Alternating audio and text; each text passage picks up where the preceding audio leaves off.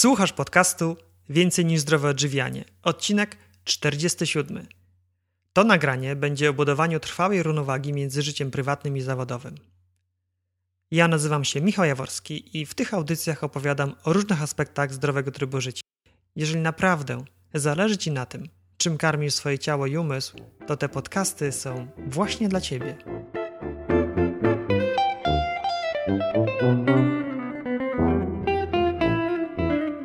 Cześć! W dzisiejszym nagraniu przedstawię Ci receptę na zaplanowanie, stworzenie i utrzymanie równowagi w życiu. W życiu prywatnym, zawodowym, ale również emocjonalnym i duchowym, bo to wszystko ze sobą się w nierozerwalny sposób łączy. Przed nami dosyć długi, ale jakże ciekawy podcast i na dodatek, na koniec opowiem Ci trochę o moim powakacyjnym oczyszczaniu, które właśnie przechodzę. Więc już nie przedłużając, od razu zapraszam Cię do wysłuchania rozmowy. Cześć Marek. Cześć. Witaj serdecznie w moim podcaście. Na początek poproszę Cię, abyś przedstawił się słuchaczom podcastu Więcej niż zdrowe odżywianie. Cześć wszystkim słuchaczom. Marek Jamrus. Pracuję jako trener, jako konsultant. Jestem ojcem dużej rodziny. Tak, ja wiem, że jesteś ojcem dużej rodziny i chętnie Cię jeszcze podpytam. Powiedz, jak dużej, bo to, bo to na pewno nie jest 2 plus 3. No to jest trochę więcej niż 2 plus 3, bo to jest 2 plus 9, e, siedmiu synów i dwie córki, także rodzina dość duża jak na dzisiejsze czasy. Gratuluję, gratuluję serdecznie i powiem szczerze, że umieram z ciekawości. Zapytam wprost, jak do tego doszło, że masz dziewiątkę dzieci? No więc ja nie planowałem, że będę miał dużą czy małą rodzinę. Raczej myślałem o mm, pracy naukowej, raczej myślałem o jakimś takim samorealizowaniu się. Natomiast ta otwartość na życie no, przyszła naturalnie, to znaczy to jest związane z moimi wartościami. E, to są wszystko, e, że tak powiem, e, nasze dzieci, czyli moje, mojej żony. W mhm. naturalny sposób pojawiały się na świecie od 19 lat, bo najstarszy syn ma teraz 18 lat, a najmłodszy rok i jakichś takich, wiesz, założeń, że tyle, czy tyle, czy tam troje, czy czworo y, nie miałem. Y, natomiast z dużą radością przyjmujemy z żoną każde dziecko. Ja mam z tym związaną taką pewną teorię, że każdy człowiek jest takim mikrokosmosem, takim bytem skończonym. I to jest niezwykłe, jak patrzy się na y, nowonarodzone dziecko, na to, jaki ma niezwykły charakter, już pomijając cechy fizyczne, ale to jest po prostu coś, coś niebywałego. Tak. O ten mikrokosmos ci jeszcze, jeszcze troszeczkę podpytam, natomiast ja mam trójkę dzieci i wiem, że bywa różnie. Czasem jest spokojnie, a czasem mniej spokojnie. I zastanawiam się, jak wygląda taki typowy dzień z dziewiątką dzieci. A, to ja, znaczy typowy dzień z dziewiątką dzieci w rodzinie, która od dwóch lat mieszka pod Lublinem. E, no wygląda ma pewne ramy. To znaczy te ramy, to ja może opowiem o takim dniu, kiedy ja jestem w domu. Tak. To wygląda tak, że budzimy się po prostu o szóstej, przygotowujemy śniadanie, przygotowujemy się do wyjścia właściwie, bo te rzeczy są popakowane wieczorem e, do e, szkoły i o siódmej rano ja zabieram e, starsze dzieci i jedziemy do szkoły. W tym czasie młodsze dzieci z żoną zostają w domu no i tak mniej więcej e, rozlokowanie dzieci w przedszkolu, w szkole, to zajmuje około 40 minut do godziny po przyjeździe do Lublina. Ja potem wracam, pracuję w domu, wspólnie przygotowujemy obiad. E, około 14 wracam do Lublina, zbieram dzieci ze szkoły, z przedszkola, wracamy. Jest obiad, staramy się, żeby to był przynajmniej jeden posiłek dziennie taki wspólny jest w zasadzie 16, 17, y, kiedy część dzieci się bawi, zajmuje się odpoczywaniem albo jakimiś innymi rzeczami, a część dzieci zaczyna po prostu odrabiać lekcje. Nasze dzieci chodzą do szkoły muzycznej, więc y, tych lekcji jest nieco więcej. I tak po kolei, po kolei y, z każdym dzieckiem zawsze, zawsze coś jest do zrobienia w szkole, zawsze są jakieś zadania, coś trzeba poćwiczyć. No i tak mniej więcej do godziny 19, 20. No i potem klasyczna toaleta, oczywiście wcześniej kolacja. I w przypadku młodszych dzieci tym punktem takim ostatecznym to jest 20.30, 21. W przypadku dzieci starszych to jest 21.30. Dzieciaki lądują w łóżkach, a my mamy czas dla siebie. Tak wygląda typowy dzień. Niesamowite, bo jak ty to mówisz, to ten dzień wygląda niemalże tak samo jak u mnie. Oprócz tego, że ja nie rozwożę dzieci, bo jakby dzieci już są starsze, same chodzą do szkoły, przynajmniej te starsze. Natomiast wiem, że w praktyce to na pewno jest tak, że to przynajmniej razy trzy trzeba pomnożyć, bo ja też swoim dzieciom pomagam w jakichś zadaniach, no ale ja mam ich mniej. Więc naprawdę duży szacunek dla ciebie i za to, że potrafisz, potraficie się zorganizować i jeszcze, szczególnie wieczorem, znaleźć ten czas dla siebie. Czy ten czas jest bardzo ważny, w zasadzie niezbędny do funkcjonowania małżeństwa, rodziny, bo począwszy od takich nawet najprostszych rzeczach, o których pewnie wiesz, no, ustalenie choćby takich prostych rzeczy jak e, jak to, czy dziecko jest zapisane na szczepienie, y, jakieś nawet zakupy, y, czy takie rzeczy, które pojawiają się niespodziewanie, a skończywszy na takiej normalnej, po prostu ludzkiej rozmowy, gdzie możemy z żoną po prostu być ze sobą chwilę. I, no i to jest szalenie istotne, bo, no bo bez tego po prostu gdzieś później następnego dnia się mijamy, są jakieś niedopowiedzenia. No i to, to jest ważne, żeby ten moment był na wspólną rozmowę. Tak. Marek, jak powiedziałeś na początku, jesteś trenerem. Ja wiem, że prowadzisz wykłady między innymi z, mm, zachowania równowagi między życiem prywatnym i zawodowym. I właśnie dzisiaj Ciebie zaprosiłem do tego podcastu, żeby porozmawiać o równowadze między życiem prywatnym i zawodowym, bo wiemy już, że twoje życie prywatne, no na pewno się nie nudzisz. I zastanawiam się, jak ty godzisz to życie prywatne z życiem zawodowym. To nie będę ukrywał, że to jest duże wyzwanie. To znaczy to w zasadzie mówi się o trenerach biznesu, że, że, że to są ludzie, którzy są y, ciągle na walizkach. Trenerem jestem od 10 lat i mniej więcej od tego momentu, kiedy po raz pierwszy y, zacząłem y, jeździć, czy, czy, czy, czy pracować poza y, miejscem zamieszkania, to cały czas właściwie towarzyszy mi takie wyzwanie, jak to zrobić, żeby wyjeżdżać jak najmniej, pracować efektywnie i jednocześnie zachować tą równowagę, żeby być obecnym w domu.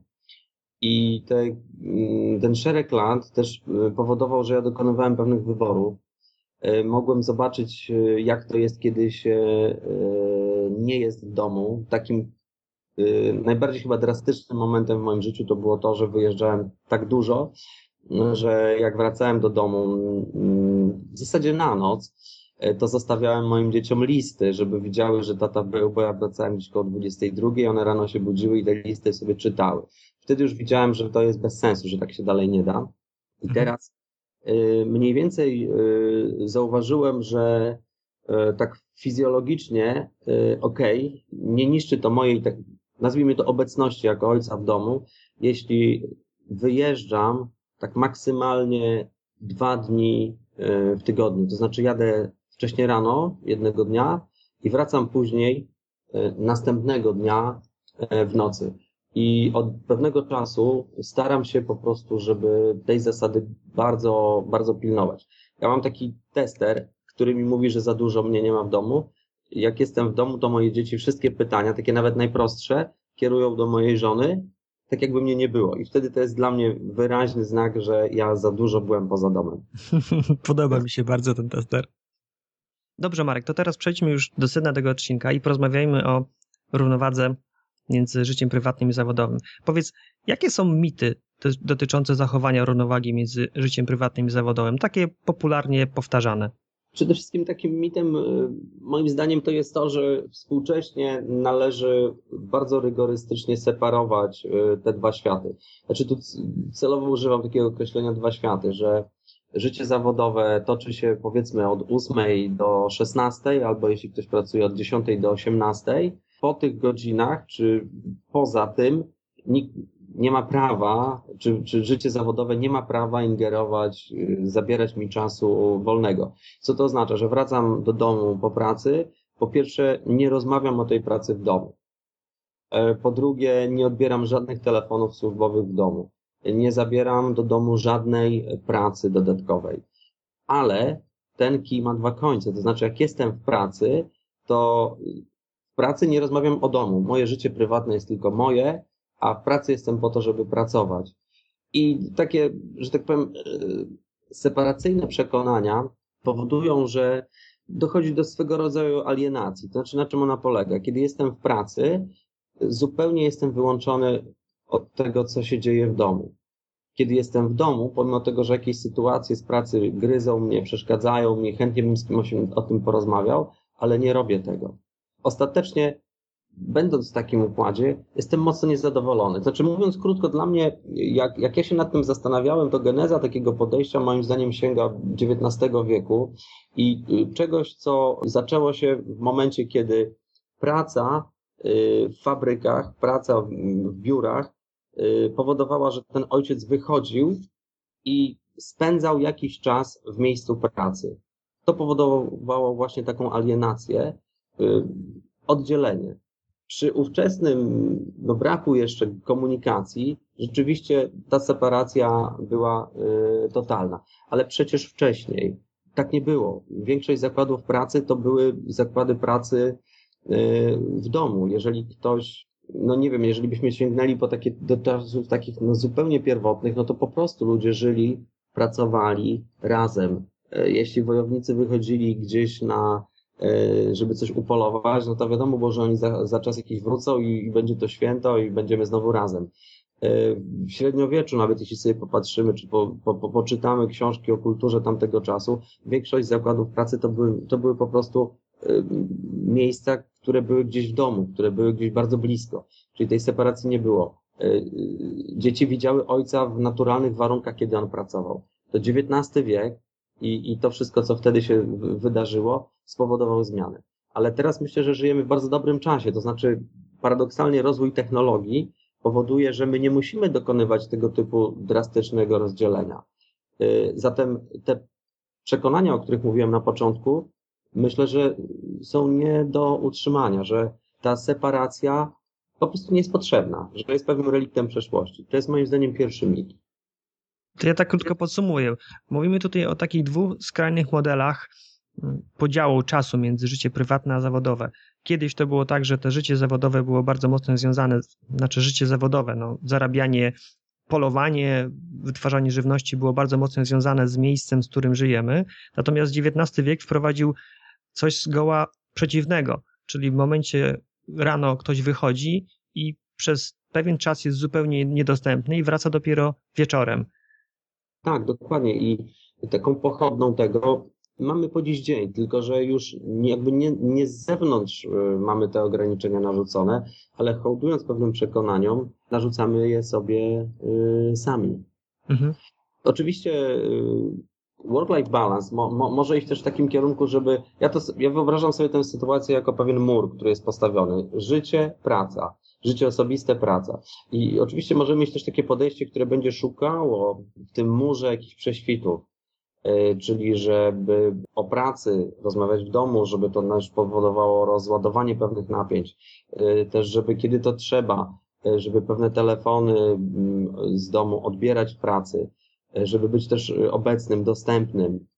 I tutaj my możemy robić pewne szczeliny, ale myślę, że to będzie wciąż odwoływanie się do tego starego modelu. I taka, taka koncepcja, którą ja wypracowałem dla siebie. Przede wszystkim, bo to jest koncepcja, którą y, wymyśliłem, można by tak powiedzieć, dla siebie, po to, żeby znaleźć jakiś y, sposób na, na to bycie w rodzinie. To jest takie podejście nieco inne. Czy to jest ten moment, o którym już mogę o tym opowiedzieć, czy będziesz miał też jakieś inne pytania? Może skończmy ten wątek dotyczący mitów, bo powiedziałeś o pierwszym micie, o tej alienacji takiej sztucznej między pracą a, ży a życiem prywatnym. Czy są jeszcze jakieś mity, o których chcesz powiedzieć? Czy ja myślę, że y, takim drugim mitem, czy to taka, można by powiedzieć, takim przeciwległym biegunem, to jest to, że wiesz, że jest możliwe, że potraktujemy pracę tylko jako cel do osiągnięcia pewnych celów.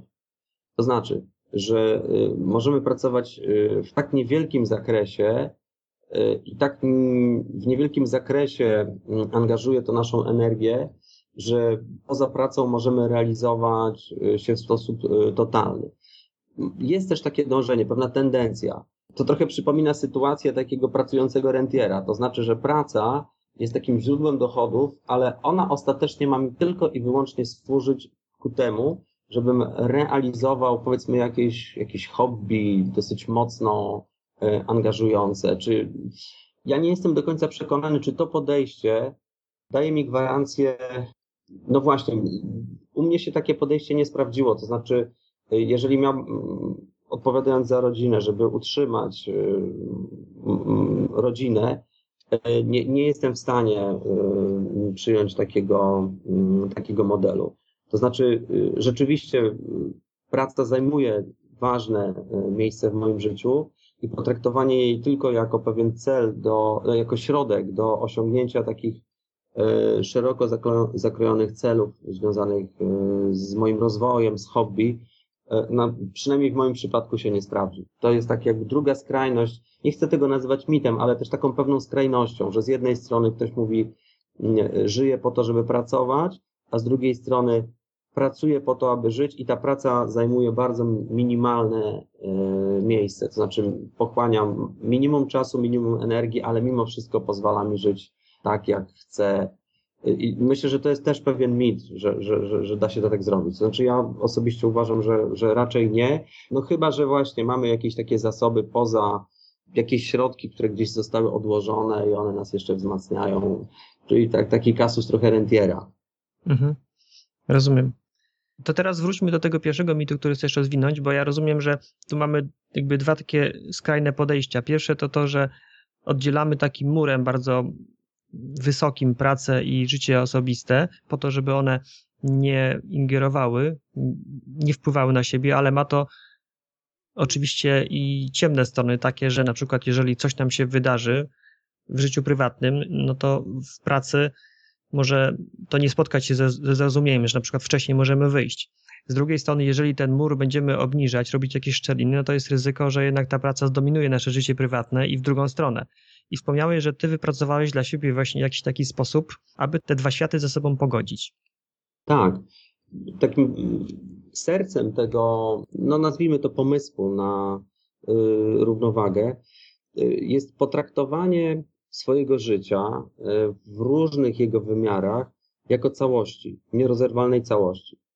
Czyli już nie mówimy o pewnej równowadze, tylko raczej o harmonii, e, gdzie te poszczególne elementy, one e, ze sobą współgrają. Co to oznacza? To znaczy, że nawet jeśli na przykład któregoś dnia ja więcej pracuję, to w dłuższej perspektywie to się wpisuje w całość i nie ma tutaj jakiejś takiej równowagi jednoosiowej, a raczej chodzi o, o to, żeby te y, y, elementy ze sobą współgrały. Ja może opowiem o pewnym doświadczeniu, takim eksperymencie, który pozwala nam łatwo sprawdzić, y, zanim może jeszcze opowiem o tym modelu.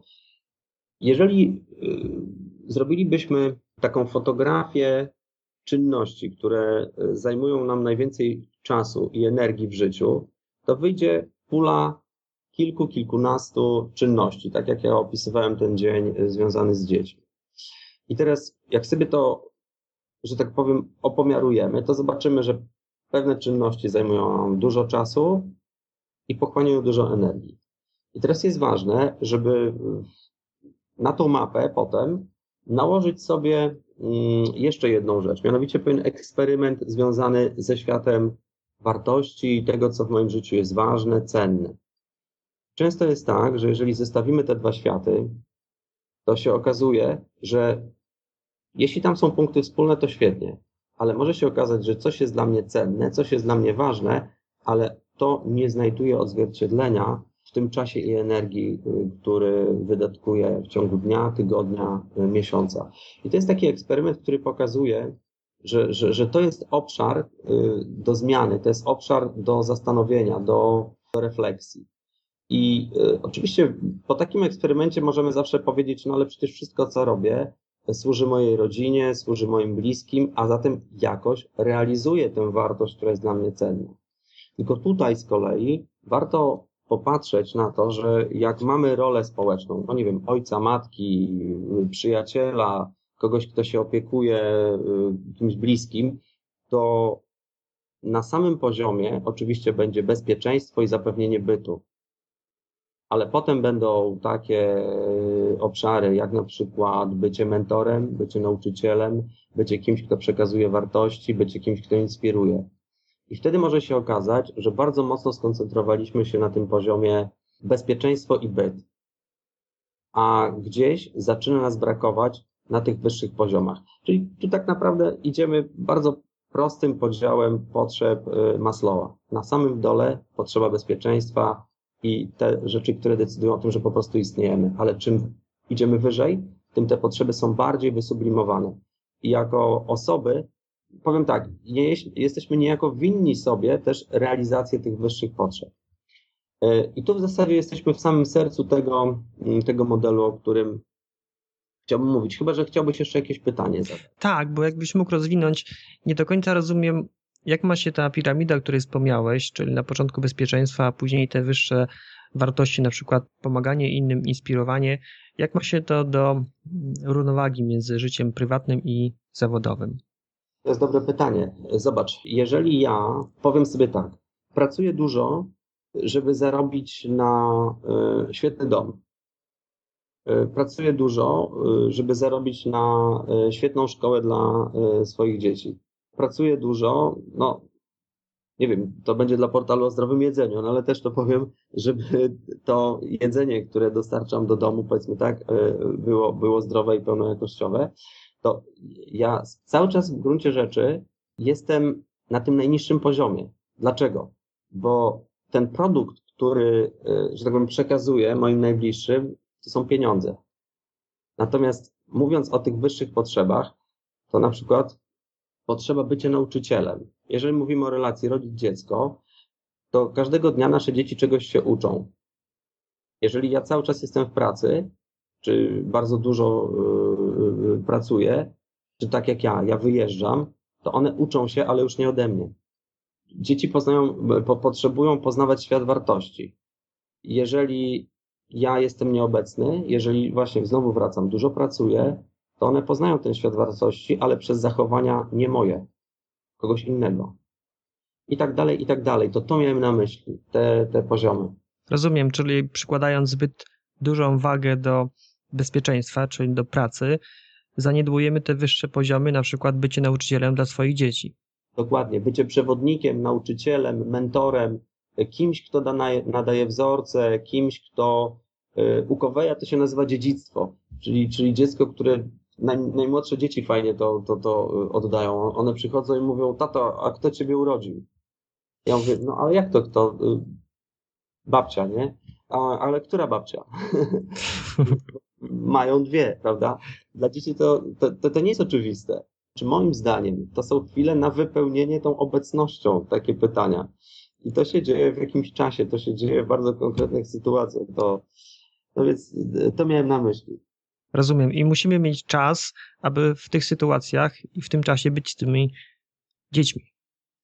No tak, no to tak jak w naturze. To znaczy, no, na przykład jak wędkarz y, wyszedłby w upał łowić ryby, to nic nie złowi, prawda? Czyli z dziećmi też jest pewna sytuacja. Moja żona mówi, że to jest zawsze te pierwsze kilkanaście minut po obudzeniu, i kilkanaście minut przed zaśnięciem, takie bardzo ważne dla dziecka, ale ja myślę, że to są nieoczekiwane sytuacje, kiedy, nie wiem, idę na spacer z dzieckiem, tu sobie rozmawiamy, gdzieś jesteśmy na łące i w momencie jest to pytanie.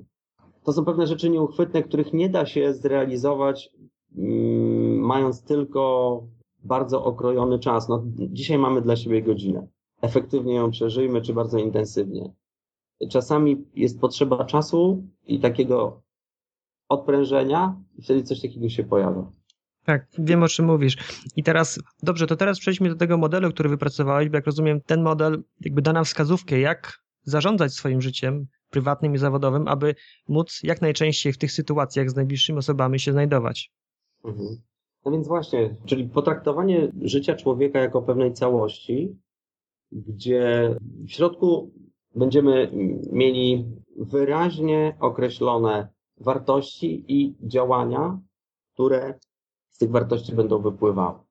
I y, pomiędzy tymi czterema częściami, które zaraz y, opiszę, dochodzi do wzbogacania i przenikania. Że ja co prawda je opiszę jako oddzielne, ale w gruncie rzeczy one stanowią całość. I teraz pierwszym obszarem tutaj będzie praca. Praca, która moim zdaniem jest czymś bardzo podstawowym dla człowieka i ja rozumiem ją szerzej niż tylko praca zawodowa. Rozumiem ją w duchu Wiktora Frankla, który mówił y, o pracy jako o czymś, co nadaje człowiekowi sens, czyli wszelkie działania, które podejmujemy, które nadają mojemu życiu sens. Y, dla dziecka pracą będzie chodzenie do szkoły, do przedszkola, y, odrabianie lekcji. Dla studenta to, to będzie studiowanie plus jakieś udzielanie się w kołach naukowych, jakaś działalność wolontariacka. Dla mężczyzny w naszym wieku będzie to pewnie praca zawodowa, ale tak jakbym zapytał mojego tatę i powiedział mu na przykład, no tato, ty już nie pracujesz, to by się na mnie obraził, ponieważ robi mnóstwo rzeczy, chociaż jest na emeryturze. I teraz trochę tak w duchu Cypriana Kamila Norwida, że praca jest po to, żeby nadać naszemu życiu sens. Potem Viktor Frankl też o tym mówi. I, i, I wykonując ją w ten sposób, traktując ją jako ważny element naszego życia, my się chronimy właśnie przed tym, o czym mówiłem wcześniej, przed tym poczuciem alienacji. Alienacja w czystej formule to było oddanie części swojego życia, zamiana na ekwiwalent w postaci gotówki, no i potem my z tą gotówką coś robimy. No ale jeżeli potraktujemy pracę jako coś więcej, jako coś, co mnie ubogaca, jako coś, co mnie, co jest mi potrzebne po to, żebym mógł potem zadowolony z tego, co robię, wrócić do najbliższych, do mojej żony, do, do moich dzieci, to ja będę miał ochotę, pomimo to trudu, jaki wkładam w pracę, o tym opowiedzieć, podzielić się troskami. Powoduje to y, również takie poczucie, że ta praca przyczynia się do uzupełnienia ważnej całości, takiej wielowymiarowości mojego życia. Mhm. Tym drugim aspektem, który mm, osobiście dla mnie jest ważny, to jest coś, co nazywam osobistą skutecznością. Ale też wydawałoby się, że ta osobista skuteczność będzie dotyczyła tylko pracy. Natomiast myślę o osobistej skuteczności, osobistej efektywności, że ona przede wszystkim zaczyna się najpierw wokół nas, wokół nas samych. Czyli, e, tak jak mówi Kowej, odnieś sukces, ale najpierw zacznij od tego, że odniesiesz sukces w domu. Ja pracuję z menadżerami dużo szkoleń robię takich właśnie z dziedziny zarządzania. I te szkolenia zainspirowały mnie do tego, żeby każdą metodę, którą proponuję, sprawdzić.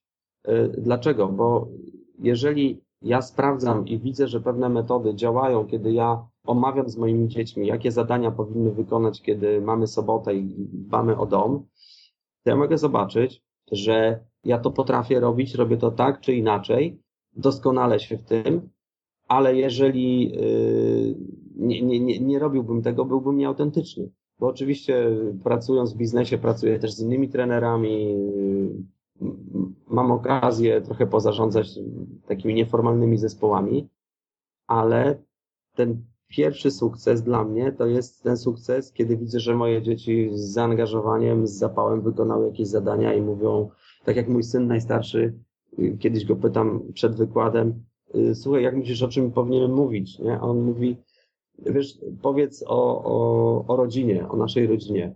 To akurat był taki biznesowy wykład. A ja mówię, wiesz, ale będę mówił też o skuteczności. No mówi, to powiedz, że duża rodzina jest jak firma, jest jak takie przedsiębiorstwo, gdzie trzeba zarządzać, dzielić zadania, dobierać te zadania. I Właśnie, ja zaryzykowałem, bo nastolatek to wiesz, wiesz, to nie, nie jest już ktoś, kto od razu nam kadzi. I mówię, no dobrze, no ale to uważasz, że ta firma, e, którą ja prowadzę, e, nasz, nasza rodzina, to jest ok, firma? A on mówi, no wiesz, firmy weryfikuje rynek, te słabe nie utrzymują się na rynku, a te dobre trwają. Twoja rodzina trwa już 19 lat. No brawo, to lepszego komplementu chyba nie mogłeś usłyszeć. E, no, tak i kiedy myślę o tej osobistej efektywności, to myślę, że to jest coś, co generalnie wyróżnia ludzi proaktywnych. Bardzo lubię przebywać z ludźmi proaktywnymi, to są tacy, tacy, ludzie, ja, ja nie zawsze taki byłem i nie w każdej sytuacji jestem, ale jak jest jakiś problem, to staram się ten problem rozwiązać. Znaczy staram się albo znaleźć pomoc, albo znaleźć jakieś zasoby w sobie, ale żeby nie skazywać się na y, tkwienie w tej sytuacji. To też dotyczy wykonywania różnych zadań, bo wiadomo, y, żyjemy w takim natłoku zadań, tych zadań jest coraz więcej. Można każdego dnia zaczynać dzień i po 15 minutach być bardzo zmęczonym. E, natomiast jest pytanie, jak sobie te zadania poukładać, jak wybrać te najważniejsze. No i tu znowu wracam do tego e, rdzenia tego mojego pomysłu, czyli wartości i od tych wartości, od tego pytania, co jest dla mnie na dzisiaj, na jutro, na za tydzień ważne, wybieram te zadania, które, które robię. Nie jestem tutaj jakimś pionierem, to znaczy yy, korzystam tutaj z takiej metody, którą przeczytałem. Autorem jest Leo Babata i napisał taką książkę Zen to Done. To jest taka uproszczona wersja yy, metody Davida Alana yy, Getting Things Done, taka bardzo prosta w stosowaniu. Może jak będzie okazja, to o niej opowiem, ale, ale kiedy myślę o osobistej efektywności, to dla mnie to przede wszystkim oznacza, żeby robić rzeczy, na których nam zależy, które są dla nas ważne, i oddzielać te nasze działania od tych, które nie są istotne, które z perspektywy czasu uznamy, że to był tylko strata energii. Tak. To mamy dwa obszary. Pierwszy to jest praca, drugi to osobista skuteczność. Yy, trzeci obszar to jest relacje z innymi, które moim zdaniem są taką yy, życiową yy, inwestycją, czyli czymś, co będzie trwało dłużej, niż nasza praca zawodowa. E, być może kiedyś przestanę być efektywny, skuteczny, ale wierzę, że te inwestycje w relacje z innymi to mm, będzie coś, co będzie wtedy procentowało. Oczywiście w różnych formach, zaczynając od, e, od najbliższych, a kończąc na, na ludziach, których w życiu spotykamy, bo myślę, że te, te, ci ludzie, którzy są nam dani gdzieś na drodze, po której Y, wędrujemy w trakcie swojego życia.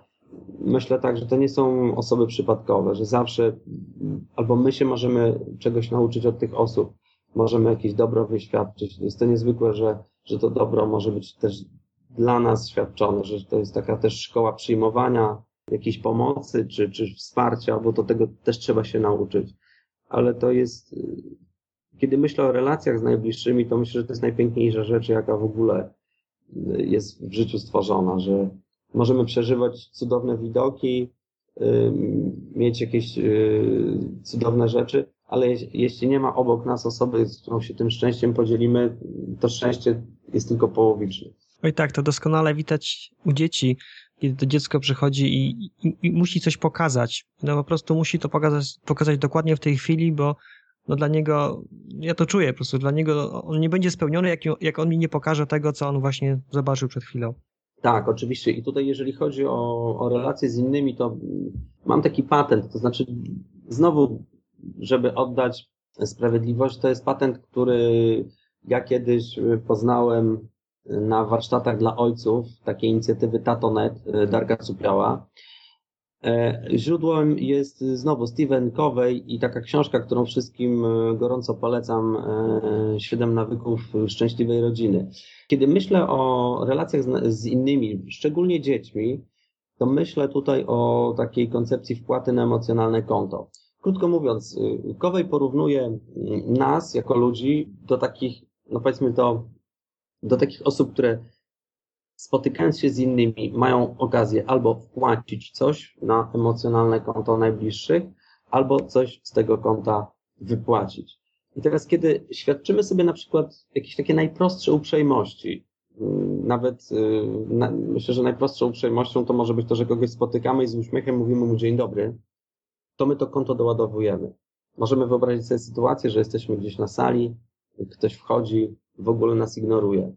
Y, nie otrzymaliśmy od niego tego dzień dobry. Coś czujemy, że coś, nie, że coś się nie zadziało, coś jest nie okej. Okay. Jakbyśmy byli ubożsi o jakąś kwotę. Ważne jest, żeby dążyć do tego, żeby te konta osób takich kluczowych dla nas w życiu były przez nas cyklicznie doładowywane. Bo wypłacać jest łatwiej, ale to powoduje, że to konto może być na debecie. No już wiemy, jak to jest, jak jest konto na debecie takim jednym ze sposobów na doładowywanie konta to jest dotrzymywanie obietnic. Znaczy składanie obietnic to raz, ale też rozsądne, bo ta obietnica, która już została złożona, będzie wymagała, będzie yy, powodowała, że ta druga strona czeka, że my tą obietnicę yy, spełnimy. To mogą być bardzo proste rzeczy, typu, yy, nie wiem, jak ustalimy, że nie wiem, za, za bardzo dobrą ocenę z gry na instrumencie będą lody w jakimś lokalu, to jak jest ta super ocena z gry na instrumencie, to tego samego dnia powinny być te lody w tym lokalu i niech się wali, niech się pali, trzeba tam pójść. To na takim prostym przykładzie, ale, ale to oczywiście będą i grubsze rzeczy, mm, skończywszy na, nie wiem, na obietnicy, że no nie wiem, jak mówię mojej córce, że dzisiaj wieczorem, jak już położy, będziesz się kładła spać, to ja przyjdę i opowiem ci bajeczkę, to nie mogę powiedzieć, że dzisiaj jeszcze popracuję z mailami, bo ta bajeczka jest równie ważna jak e, kontrakt z kimś. I tak naprawdę jest. Tej metody też się nauczyłem od innych, to znaczy, żeby traktować obietnice składane dzieciom jak obietnice biznesowe. Znaczy, ja nie wyobrażam sobie, e, żeby umówiwszy się z prezesem jakiejś firmy na analizę potrzeb szkoleniowych, zadzwonić do niego za pięć i powiedzieć, wie pan co, jednak dzisiaj nie przyjadę, e, bo coś tam. Tak samo nie wyobrażam sobie, jeżeli obiecuję mojej córce, że coś z nią zrobię, że zadzwonię do niej za pięć albo przyjdę i powiem, wiesz co, no dzisiaj tego nie zrobimy. To już w tej chwili dla mnie znaczy mm, to samo. Bardzo mi się podoba to, co powiedziałeś, żeby traktować obietnice składane dzieciom to jak obietnice biznesowe, bo, bo wiemy, jak, jak łatwo jest nie dotrzymywać tych obietnic, bo dzieci są, wybaczają. Natomiast y, to ma drugie dno, bo jednak nawiązując do twojego poprzedniego przykładu, do tego konta emocjonalnego, jakby gdzieś to czuć pod skórą, że jeżeli tej obietnicy nie, nie dotrzymujemy, to jednak to konto, ten kredyt zaufania, jaki mamy od dziecka, on za każdym razem się zmniejsza. Mhm. Tak, oczywiście, to, to bardzo potem widać. Znaczy, to, to niedoładowane konto emocjonalne, no, to jest takie mini bankructwo, tak? Yy, czasami trzeba, yy, ja też popełniam błędy, ale z kolei moja e, żona mi powiedziała, przecież możesz zrobić tak, że będziesz składał świadomie y, obietnice i je realizował. Znaczy składał obietnice tylko po to, żeby je zrealizować. I to też działa w przypadku dzieci, że jeżeli widzę, że jakieś, y, któreś z moich dzieci ma nie, takie konto niedoładowane, czuje się niedopieszczone, to celowo przychodzę i mówię, słuchaj, jutro zrobimy to i to. I jak przychodzi jutro godzina ta i ta, robimy, ro, robimy coś. Y, tej wiosny to była trampolina na przykład Obiecałem moim dzieciom, że złożę trampolinę, jak będzie ciepło. Celowo sformułowałem taką obietnicę, bo dawała mi oczywiście pole manewru. I kiedyś, y, któregoś piątku, rano zamiast siąść do komputera i pisać y, jedno ze szkoleń, po prostu ruszyłem do, y, do, do garażu i wyciągnąłem części do trampoliny i to było też duże wrażenie. Znaczy to zrobiło duże wrażenie na moich dzieciach, bo one wiedziały, że ja wtedy zawsze pracuję. Super. Dobrze, to mamy trzy obszary. Praca, osobista skuteczność, relacje z innymi. Jaki jest czwarty obszar? Czwarty obszar to jest coś, co ja nazywam e, zadbaj o osiołka, który wiezie cię przez e, całe twoje życie. E, czyli takie mądre zadbanie o ciało, o nasz organizm i o ducha. E, może na początek zacznę od, od ciała, bo też Twoja strona internetowa, Twój blog jest temu poświęcony. Mhm bardzo szeroki temat, dbałość o, o nasze zdrowie. To znaczy, nie chciałbym przesadzać, ale mam wrażenie, że w dzisiejszych czasach nasze ciało, nasze organizmy trochę przypominają losy Puszczy Kampinoskiej. Znaczy, albo jakiegoś innego pięknego mm, obiektu. To znaczy, bez świadomego, choćby zdrowego odżywiania, bez świadomego dbania o, o, swoją kondycję, y, nasze ciała już nie zadbają o siebie same. Choćby dlatego, że nawet jak dzisiaj rozmawiamy, Y, to sobie siedzimy przy komputerach. I tak możemy siedzieć 8-11 godzin, a to ciało normalnie jest y, przystosowane do tego, żeby się ruszać, żeby popracowały mięśnie, żeby się wszystko dodleniało, y, żeby w różnych pozycjach, a nie tylko w samochodzie. No, to niby takie oczywistości, ale ważne jest, żeby naszemu ciału dostarczyć i odpowiednie, i zdrowe jedzenie, i, i ruch. No i tutaj to jest naprawdę bardzo szeroki temat. Na przykład takim zdrowym odżywianiem zajmuje się moja żona. Jestem jej bardzo za to wdzięczny. Y, dlaczego? No, dlatego, że y, pomimo tego, co się mówi o Polsce, o polskiej żywności, to mam wrażenie, że tu wiele rzeczy się ostatnio popsuło. Że naprawdę trzeba świadomie wybierać to, co jemy, w jakich ilościach. Że no, ja jestem zawsze przerażony, jak idę do supermarketu i ja mam ochotę kupić jakąś bardzo dobrą szynkę. I nigdy nie mogę trafić na taką szynkę, na której byłoby napisane po prostu szynka. Tylko zawsze trafiam na taki zapis, y, przynajmniej 3-4 linijkowy. To znaczy, że, że w tym produkcie jest mnóstwo rzeczy, które tak naprawdę nie powinny trafić do mojego organizmu. To jest bardzo szeroki temat. E, myślę, tak. że też przy jakichś innych okazjach poruszasz go, prawda? Mhm. Cieszę się bardzo, że temat zdrowego odżywiania również znajduje miejsce w, no, w podcaście, który de facto jest o zachowaniu równowagi między pracą a życiem prywatnym. Także super. Jeśli, jeśli wracamy jeszcze do, do, do, do kwestii związanych z ciałem, to jeszcze dwie rzeczy. Oczywiście ruch. Jeżeli sport, to sport. Jeżeli ruch, jeżeli jesteśmy w stanie sobie zapewnić tak, że mamy pracę i wracamy do domu i możemy e, pójść na długi spacer, nie wiem, z psem, z kimś, czy samotnie. Czym jestem starszy, tym bardziej uważam, że ten ruch jest po prostu niezbędny, że, że jeżeli się nie ruszamy, to, to powodujemy jakieś spustoszenie w, w naszych ciałach. I też myślę o takim, o takim ruchu, który nie byłby wyczynowy od razu. To znaczy, chylę czoła przed osobami, które uprawiają wyczynowo jakieś sporty, ale myślę, że też chodzi o taki ruch, który byłby, byłoby go dużo, byłby stale obecny w naszym życiu. Gdzieś y, widziałem taki artykuł o takich błękitnych obszarach y, na kuli ziemskiej, gdzie żyją, no powiedzmy, szczęśliwi ludzie, długowieczni. Y, między innymi to była jedna z wysp we Włoszech, to, to, to była jakaś wyspa. W... Sardynia. Sardynia, też Japonia. I jak Okinawa. Badano, tak, właśnie, badano tych ludzi, to się okazało, że oni wcale nie uprawiają jakichś sportów, tylko cały dzień właściwie się ruszają. E, I myślę, że, że warto o tym pamiętać. Ja to ci przerwę, bo jedną ciekawą rzecz powiedziałeś kilka zdań wcześniej. Wspomniałeś, że im jesteś starszy, tym czujesz, że ten ruch jest nam coraz bardziej potrzebny. Jak myślisz, z czego wynika to, że ty to czujesz? Chyba w psychologii się to nazywa proprioceptywność, czyli że ja odczuwam swoje ciało. Mhm. to znaczy warto słuchać swojego ciała, wiesz? Ja miałem potworne kłopoty z kręgosłupem parę lat temu. Tak, e, takie, że moja żona musiała mnie zawieźć do szpitala, bo ja już nie mogłem się ruszać. I wtedy dotarła do mnie jedna prosta rzecz, że moje ciało nie jest e, moim niewolnikiem. To znaczy, że ja nie mogę mojego ciała eksploatować siedząc po 12 godzin przy komputerze bez ruchu, dokładając do tego stresy związane z pracą zawodową i jeszcze z pracą naukową, że jak tak dalej pójdzie, to moje ciało po prostu w ten sposób mi komunikuje, że ma już tego dosyć. I wtedy zrozumiałem, że muszę coś zmienić w życiu, bo tak dalej się nie da. No, fizycznie się nie dało. No. Nie mogłem się ruszać. Tak. Dobrze, to mamy cztery obszary. No ten czwarty jeszcze nie jest dokończony. A, okej, okay, no to kontynuujmy z czwartym. Mhm. Tu, oczywiście. To znaczy, słuchaj, osobiście uważam, że, że ważne jest też to, żeby znaleźć czas na bycie sam na sam ze sobą. To jest szalenie istotne. Moim zdaniem to jest w ogóle paliwo tego wszystkiego, o czym mówimy, bo żeby sobie to poukładać, żeby to zachować też pewien, pewien kierunek, pewien spokój, potrzebujemy czasu sam na sam ze swoimi myślami. Niektórzy yy, mówią, dziś Jacek Santorski chyba to nazwał, że każdy człowiek potrzebuje takiej świątyni dumania. Ja uważam, że zdecydowanie, zdecydowanie tak. Znaczy przede wszystkim ważne jest to, żeby mieć czas na wyciszenie się i złapać taki kontakt samemu ze sobą. Ja znam osoby, które nigdy nie wyłączają telewizora albo radia. Y, nie potrafiłbym tak żyć. To znaczy ja potrzebuję wieczorem usiąść i przez chwilę posłuchać, co się dzieje w mojej głowie, a potem spowodować, żeby przestać o tym myśleć, o czym już myślałem tyle w ciągu dnia.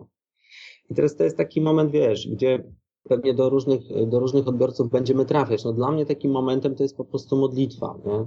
Bo to jest ten, ten moment, kiedy ja się, ja się komunikuję z kimś, kto jest e, ode mnie mocniejszy, większy i ostatecznie daje mi też takie poczucie, że nie wszystko zależy ode mnie, że ja robię tak, jakby wszystko zależało ode mnie, ale ostatecznie e, pewne rzeczy wydarzą się tak, jak się mają wydarzyć. I teraz y, to mi daje spokój, to mi daje poczucie kierunku, to mi daje y, znowu taki powrót do, do tego, co dla mnie, y, dla mnie ważne. To ten czas na bycie samym ze sobą. Ja też takiego czasu szukam i mi najbardziej sprawdza się poranne bycie samemu ze sobą. Zaraz po tym, jak się obudzę, kiedy rodzina jeszcze śpi, bo ja wstaję pierwszy, wtedy mam ten czas, żeby właśnie sobie to w głowie poukładać i Wtedy przychodzą najciekawsze pomysły i przemyślenia do głowy. Mhm. Tak, to jest bardzo istotne. Chyba to ktoś tak określił, że, że, że łapa, łapie kontakt sam ze sobą, tak? Że czy ja mam kontakt sam ze sobą? Nie? Mówi się chyba tak o ludziach, że ktoś ma kontakt sam ze sobą, a ktoś tego kontaktu nie ma. Tak, czyli taki szalony trochę. Dobrze. E, to jakbyś mógł podsumować te w sumie pięć obszarów, bo na pośrodku mamy pracę, która nadaje życiu sens i cztery obszary dookoła, czyli wartości, osobista skuteczność, realizację z innymi i no i co? I zadbanie o osiołka. No tak, ten ciało i duch. Myślę, że to jest, no właśnie, ta koncepcja mikrokosmosu, czyli człowiek jako mikrokosmos, ale to, co wokół siebie tworzy, też pewien mikrokosmos, czyli żeby traktować y, swoje życie jako całość, żeby nie dokonywać takiej separacji pomiędzy tymi obszarami. Jeżeli pozwolimy, żeby te, te wymienione elementy się przenikały, to daje tam, nam jeszcze jedną, je, jeszcze jedną rzecz. Ja to no, mówiłem na początku. Znaczy, to nie jest ważne, żeby każdego dnia porówno obdzielać każdą z tych sfer. Bo czasami jest tak, że w ciągu dnia potrzebujemy więcej popracować, ale są takie dni, kiedy mówimy sobie nie, już dzisiaj po prostu nie jestem w stanie nic więcej efektywnego, skutecznie e, zdziałać, potrzebuję odpoczynku. Albo są takie chwile, kiedy ktoś do nas przychodzi i mówi, słuchaj, czy pojechałbyś ze mną, albo czy poszedłbyś ze mną, czy zrobiłbyś ze mną. E, no jeżeli będę miał tak porówno, no to powiem, no nie, bo dzisiaj mam tylko e, pół godziny na budowanie relacji z innymi. A życie przynosi takie sytuacje, kiedy przesuwam wszystko i mówię, dobra, to jest ten moment. Zatem jeżeli traktujemy to jako całość, to łatwiej jest nam znaleźć miejsce na każdą z tych części, oczywiście zachowując zdrowy balans. Tak. Pięknie. To jest tak bardzo ładnie opowiedziane i myślę, że to trzeba przynajmniej dwa razy przesłuchać i przemyśleć, żeby tak sobie to w głowie poukładać i rzeczywiście zbudować swoje, sobie swoją własną ścieżkę i swój własny balans między tymi obszarami.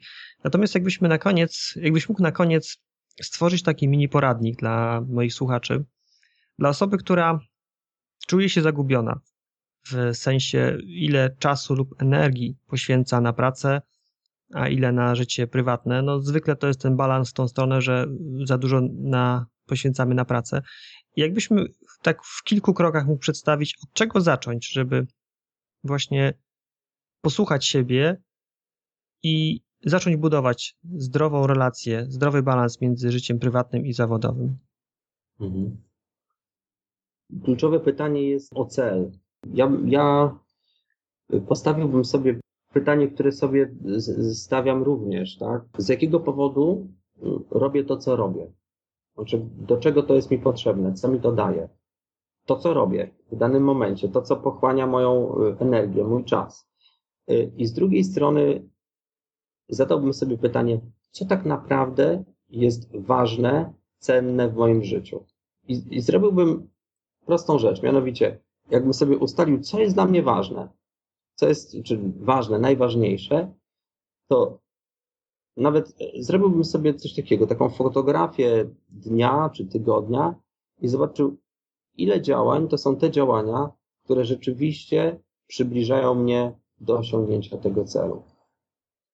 Jeżeli y, będę czuł niedosyt, jeżeli będę widział, że, że, że za mało tych działań, że coś w moim życiu, coś zostało zdominowane, czy jakiś czy na przykład praca e, zdominowała mnie zupełnie, to jest to, jaka jest najprostsza rzecz, którą mogę zrobić w tych obszarach, które e, o, o, omówiliśmy, żeby to zmienić.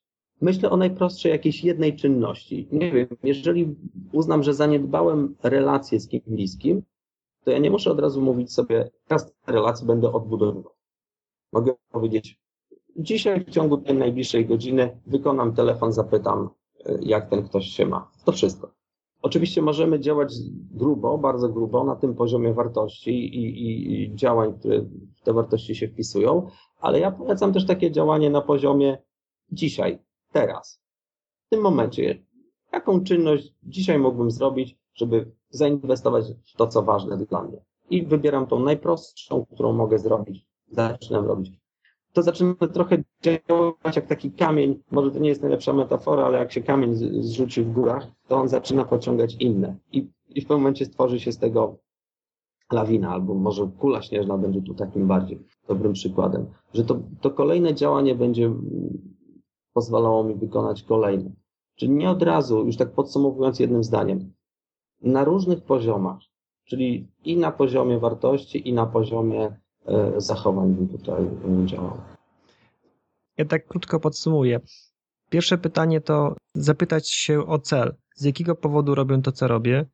Drugie, co tak naprawdę jest dla mnie ważne i cenne w moim życiu? I zrobić sobie taką fotografię swojego na przykład tygodnia i zobaczyć, które działania wykonywałem i one mnie zbliżały do tego celu lub oddalały. No i na tej podstawie, na podstawie zderzenia tych moich wartości z tym, co chcę osiągnąć, wybrać jedną najprostszą rzecz, którą mogę zrobić tu i teraz, aby w danym obszarze poprawić. Tak, bardzo trafnie. Taka metoda małych kroczków. Metoda małych kroczków, tak, że, y, bo myślę, że taką, że pułapka jest tutaj, że chcielibyśmy od razu zmienić wszystko, albo od razu tak y, przebudować cały gmach. A ja raczej jestem zwolennikiem, żeby zmieniać drobne rzeczy, które będą się potem przekładały na y, całość. Mhm. Jednocześnie mając świadomość, w którym kierunku chcę wędrować. Tak, i to jest to pierwsze pytanie, ten cel, dokąd zmierzam. Mhm, tak. Świetnie. Marek, zbliżamy się do końca. Jeżeli któryś ze słuchaczy lub słuchaczek mieliby jakieś pytania do ciebie, to czy jest jakieś miejsce, gdzie można w sieci cię znaleźć i jakieś pytanie ci zadać? Tak, jeżeli dostanę jakieś pytania, najlepiej mi się będzie to kierować po prostu na moją stronę na Golden Line. Czyli można cię znaleźć na Golden Line po nazwisku Jamruz Marek. Tak. Mhm, dobrze. Okej, okay, to już tak podsumowując, na zakończenie, Marku, jedna najważniejsza myśl, którą teraz masz w głowie, dotycząca równowagi w życiu prywatnym i zawodowym. Po prostu e, myślę, że warto świadomie szukać takiej harmonii w życiu. Po co? Po to, żeby e, być zadowolonym ze swojego życia, mówiąc mocniej, żeby być szczęśliwym. Szukajmy harmonii w swoim życiu, aby być szczęśliwym. Tak. Dobrze. Bardzo serdecznie Ci dziękuję za wywiad. Dzięki. No, cześć. cześć. Wow. Bardzo się cieszę, że przesłuchałeś ten podcast. Mam nadzieję, że wyciągniesz z niego coś dla siebie, tak jak i ja to zrobiłem, aby nasze życie było jeszcze ciekawsze i pełniejsze ku uciesze naszym i naszych najbliższych. Jestem pewien, że kolejny podcast, ten za dwa tygodnie, będzie gratką dla osób aktywnych fizycznie, lubiących biegać. Szczególnie może się on spodobać osobom będącym na diecie roślinnej. Za dwa tygodnie będę rozmawiał z współzałożycielem klubu Wege Runners, który zrzesza biegających wegan. Serdecznie zapraszam, to już za dwa tygodnie. Zdradzając kolejny rąbek tajemnicy, powiem Ci, że w dniu publikacji tego nagrania ja będę już na prawie finiszu mojej powakacyjnej dwutygodniowej diety oczyszczającej. Termin jej przeprowadzenia nie jest do końca przypadkowy. Otóż dopasowałem go do harmonogramu tworzenia naszego kursu internetowego. Kurs ten dotyczy właśnie oczyszczania organizmu i ja jestem jakby jego alfa albo beta testerem. Specjalnie wybrałem ten termin, aby jeszcze przed jego premierą samodzielnie przejść cały program oczyszczania. Możesz pomyśleć dlaczego? Otóż powodów jest kilka. Ten najważniejszy to oczywiście zadbanie o własne zdrowie, bo takie oczyszczanie ma naprawdę niesamowicie pozytywny wpływ, ale o tym jeszcze powiem. Inne powody są takie, że przechodząc samodzielnie przez program tego kursu, wyłapuję jeszcze ewentualne ostatnie niedociągnięcia, które na bieżąco są poprawiane, aby już w finalnej jego wersji, taką jaką będziemy udostępniać, wszystko było dopięte na ostatni guzik. Dodatkowo chcę na świeżo mieć w głowie, jak to jest, gdy się oczyszczam, aby potem móc lepiej wspierać osoby, które zdecydują się takie oczyszczanie w ramach naszego kursu przeprowadzić. Kto wie, może właśnie ty się zdecydujesz. No właśnie, ale czym jest ten kurs i, i o co właściwie chodzi w całym tym oczyszczaniu organizmu? Diet oczyszczających jest wiele. Ta, która szczególnie przypadła nam do gustu, nazywa się postem warzywno-owocowym. Oczyszczanie warzywno-owocowe, zwane postem Daniela, zostało upowszechnione w Polsce przez dr Ewę Dąbrowską. W sieci można spotkać wielu zwolenników, jak i przeciwników tej metody. Ci drudzy zazwyczaj wywodzą się ze środowisk związanych z medycyną akademicką. Ja z wykształcenia jestem inżynierem i na mnie też żadne czary mary nie działają. Ja potrzebuję konkretów, dlaczego to coś ma działać. Szukałem, eksperymentowałem i ja znalazłem co najmniej dwa takie konkrety. Pierwszy. Oczyszczanie wzmacnia naturalne procesy pozbywania się toksyn. W każdym z nas każdego dnia powstają toksyny. Pochodzą z produktów przemiany materii albo z zewnątrz pod postacią zanieczyszczonej np. chemią żywności. Nasz organizm jest wyposażony w systemy pozbywania się tych zanieczyszczeń: wątroba, nerki, skóra, płuca. Jednak z czasem te mechanizmy stają się coraz mniej wydajne. Przechodząc oczyszczanie, wprowadzamy nasz organizm w stan, w którym z jednej strony w tym okresie znacząco zmniejszamy ilość dostarczanych toksyn, bo po prostu jemy inaczej, a z drugiej powodujemy, że nasze naturalne filtry, wątroba, nerki, skóra, ponownie pracują na 100%, uwalniając nasz organizm od wielu rzeczy, które siedząc tam po prostu nas zatruwają. Drugi konkret jest związany z tym, że podczas oczyszczania nasz organizm przełącza się na odżywianie wewnętrzne. Wynika to z ilości spożywanych w tym okresie kalorii. Choć może się to wydawać dziwne, ale wcale, naprawdę wcale podczas oczyszczania nie jesteśmy głodni. Dlaczego? Bo przysadka mózgowa wyłącza wtedy uczucie głodu. Podczas odżywiania wewnętrznego nasz organizm zaczyna wielkie sprzątanie, zaczynając od rzeczy najmniej potrzebnych, wręcz zbędnych. Wydala nadmiar wody, ustępują wtedy obrzęki, usuwa stare zapasy i złogi, nacieki z tłuszczu, zwyrodniałe komórki itd. Tak to wszystko dzieje się w fazie odżywiania wewnętrznego, która w przypadku naszego kursu będzie trwała 10 dni. Nie jest to wcale dużo, bo pełen post Daniela może trwać nawet do 6 tygodni, ale dla kogoś, kto robi to pierwszy raz, 10 dni w zupełności wystarczy. I teraz, łącząc te dwie rzeczy, pozbywanie się większości toksyn i oczyszczanie organizmu ze starych złogów daje naprawdę piorunujące efekty. W chwili, gdy nagrywam ten podcast, jestem jeszcze w połowie mojego oczyszczania, więc za dużo nie będę zdradzał, jednak relacje z całego mojego oczyszczania zamieszczę na początku września w formie artykułu na blogu. Tak więc zaglądaj na bloga i wyczekuj. Na koniec chciałbym podać Ci trzy powody, dla których warto ten kurs kupić. Pierwszy. Wszystkie informacje, jak takie oczyszczanie przejść, możesz już teraz za darmo znaleźć w internecie i dla tych, którzy lubią po nim myszkować, będzie to świetna opcja. Jednak kupując ten kurs, wszystko dostaniesz od nas podane na tacy. Otrzymasz komplet informacji, jak się do takiego oczyszczania przygotować, otrzymasz gotowe przepisy na każdy dzień, listy zakupów do wykonania wraz z propozycjami sklepów, gdzie najłatwiej w jednym miejscu możesz to wszystko kupić. Bez szukania, bez szperania, wszystko na gotowo. Drugi powód jest taki, że w ramach naszego kursu masz zagwarantowane nasze wsparcie i dostęp do zamkniętej grupy facebookowej, na której będziemy odpowiadać na każde nurtujące Cię pytanie. Ostatnie nasze trzydniowe wyzwanie warzywne pokazało, że w grupie jest dużo łatwiej sprostać ewentualnym okresom słabości, zwanych inaczej kryzysami ozdrowieńczymi. Wsparcie grupy wtedy pomogło kilku uczestnikom przetrwać na trudniejsze chwile i dotrwać do finału, z którego byli potem bardzo, ale to bardzo zadowoleni. Trzeci powód, dlaczego warto ten kurs kupić, to prokrastynacja. Szalenie trudny wyraz. Prokrastynacja. Mi się on kojarzy z prokreacją. Y, to takie typowo męskie skojarzenie, ale nic z tych rzeczy. Prokrastynacja to inaczej zwlekanie, opóźnianie.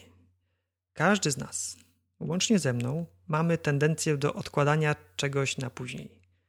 Zacznę od poniedziałku, zacznę od kolejnego tygodnia albo nawet roku.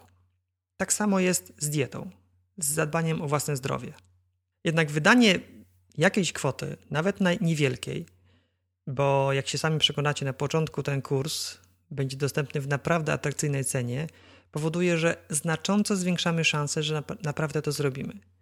Znacząco zwiększamy szanse, że nie chcąc stracić tych wydanych już pieniędzy, zrobimy coś naprawdę dobrego dla swojego zdrowia, a wydane pieniądze, jestem pewien, z nawiązką zwrócą się w formie oszczędności w aptece czy na wizyty w specjalistycznych poradniach. Pełen cykl kursu, łącznie z fazami przygotowania i wyjścia z oczyszczania, trwa tylko dwa tygodnie. Tylko dwa tygodnie, a gwarantuję Wam, gwarantuję każdej osobie, która takie oczyszczanie z nami wykona, że po tych dwóch tygodniach nie będzie już tą samą osobą. Oczywiście w pozytywnym tego słowa znaczeniu. Przejście takiego oczyszczania organizmu, oprócz bardzo wyraźnych i namacalnych efektów zdrowotnych, jest także doskonałym początkiem nowego stylu życia. Wszelkie informacje na temat naszego kursu znajdziesz pod linkiem www.więcejniżzdroweodżywianie.pl ukośnik oczyszczanie www.więcejniżzdroweodżywianie.pl ukośnik oczyszczanie. Pisane jak zwykle bez polskich liter i bez spacji. Pomyśl. To tylko dwa tygodnie Twojego życia. Dwa tygodnie, które przeniosą Twój wygląd, samopoczucie i energię do życia na zupełnie dotąd nieznany poziom. Ja to właśnie przechodzę i nie mogę się doczekać, abyś i Ty mógł, mogła to poczuć. Dziękuję Ci serdecznie za wysłuchanie. To wszystko na dzisiaj i do usłyszenia za dwa tygodnie w podcaście o Vega Runners. Cześć!